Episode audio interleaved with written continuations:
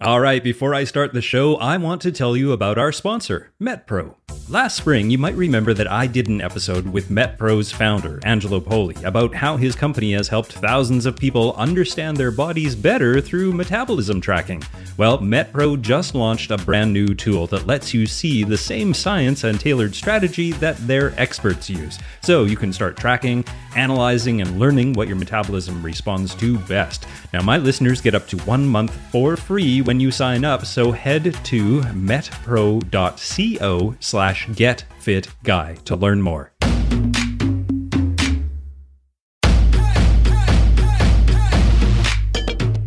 Welcome to the Get Fit Guy's quick and dirty tips to slim down and shape up. My name is Ben Greenfield, and I'm the Get Fit Guy. You know, occasionally there comes a time for your trusted Get Fit guy to change my opinions and teachings based on cutting edge research that I'm constantly delving into. And today I'm going to reveal something I was actually wrong about, specifically when it comes to fat loss. Now, in the episode, What is the Best Workout for Fat Loss, which I'll link to in the show notes over at quickanddirtytips.com, I give you the five characteristics of a successful fat loss program. Number one is convenience. That means you can do it anywhere without being forced to spend two hours at a gym, access special equipment, or purchase spendy gadgets.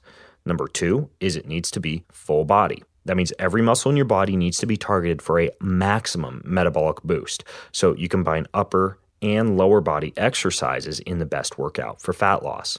Number three is heart rate stimulation. For maximum cardiovascular stimulation and a metabolic boost, your workout should require that you move from exercise to exercise with minimal rest, or that you inject short bouts of intense cardio exercise during the fat loss program. Now, the number four reason that I gave in that episode was no heavy weights. I said to maximize fat loss, you need to be able to do more than eight repetitions of an exercise. And then number five is consistency. You should be able to do the workout two to four times each week without having to rest for several days due to excessive soreness. Well, it turns out that based on the latest research, I was wrong about one of those points. Can you guess which one? What was number four? No heavy weights. As a matter of fact, I recently found a study that showed that heavy weightlifting burns mostly fat. Now, this study, which I'll link to in the show notes, was entitled Oxygen Consumption and Substrate Use After Resistance Exercise.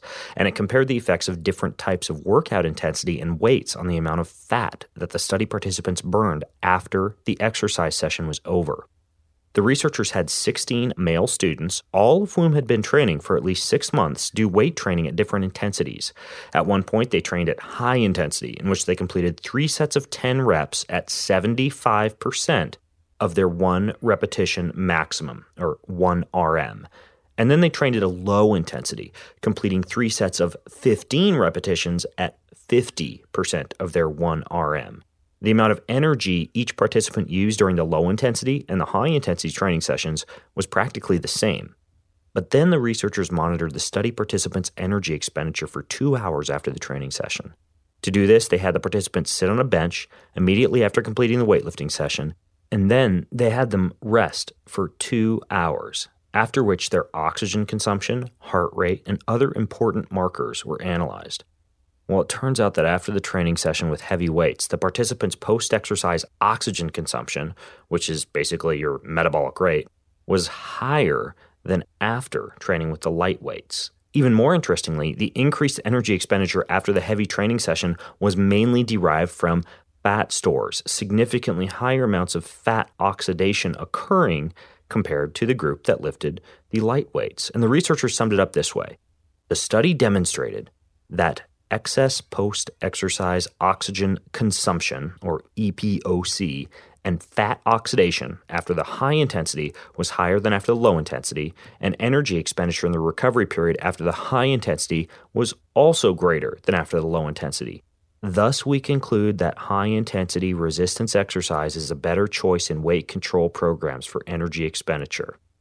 I want to tell you about today's sponsor, the FitTrack Dara Smart Scale. FitTrack gives you in depth insights on your fitness progress to help you reach your goals. The Dara Smart Scale measures 17 health metrics, including BMI, hydration, muscle mass, and a whole lot more, and it syncs with the free FitTrack app. So, all your health insights are available, well, wherever you are. And the scale takes up to eight different users, which is something I really like about FitTrack because, well, I don't live alone and it's really nice to have those insights available to everybody in the house.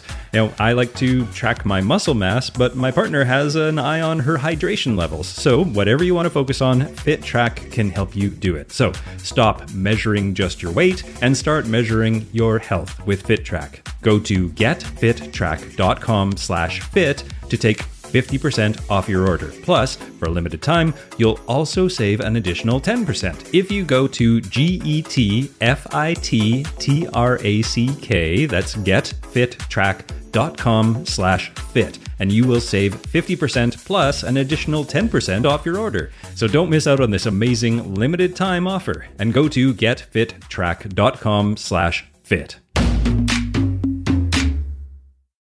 So that about sums it up. I guess I wasn't quite right when I said that the best fat loss program didn't use heavy weights, because in this study, the best fat loss program used heavy weights. So now that you know the best kind of weightlifting to burn the most fat, what would an actual fat loss workout look like? Well, I'm going to give you a routine that incorporates the concepts you've just learned, along with the additional fat burning, cardio boosting strategy that I outlined in that episode, which workout burns the most fat. So, start off by warming up with 5 to 10 minutes of cardio and dynamic stretching. And by the way, there's no need to do long cardio prior to a weight training session. In fact, recent research shows that if you want to maximize the effectiveness of a weight training workout, you should not do a long aerobic warm up, like 30 minutes on a bicycle. So, next, do 5 to 8 repetitions of the exercises I'm about to give you. Rest for 60 to 90 seconds after each set, which will allow you to do the exercises with good form. And do the entire routine as a circuit, meaning you start with the first exercise and you move to the last.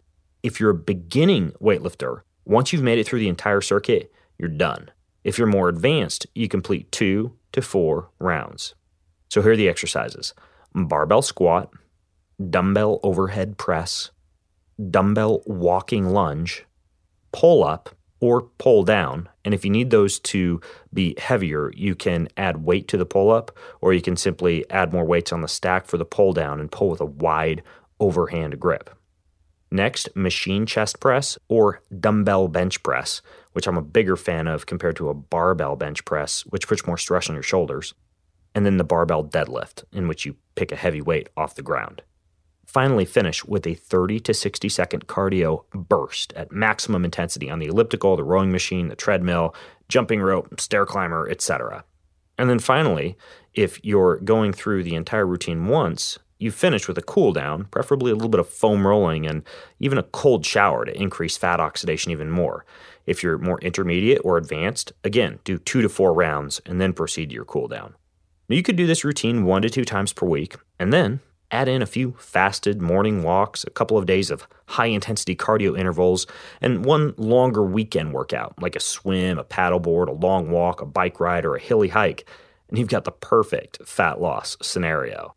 Now, if you have more questions about the best kind of weightlifting for burning the most fat, then you can leave your thoughts and join the discussion over at facebook.com slash getfitguy. You can also view videos of any of the exercises I just described at youtube.com slash Ben Greenfield Fitness. And until next time, I'm Ben Greenfield, the Get Fit guy, asking you, what are you waiting for? Go get fit.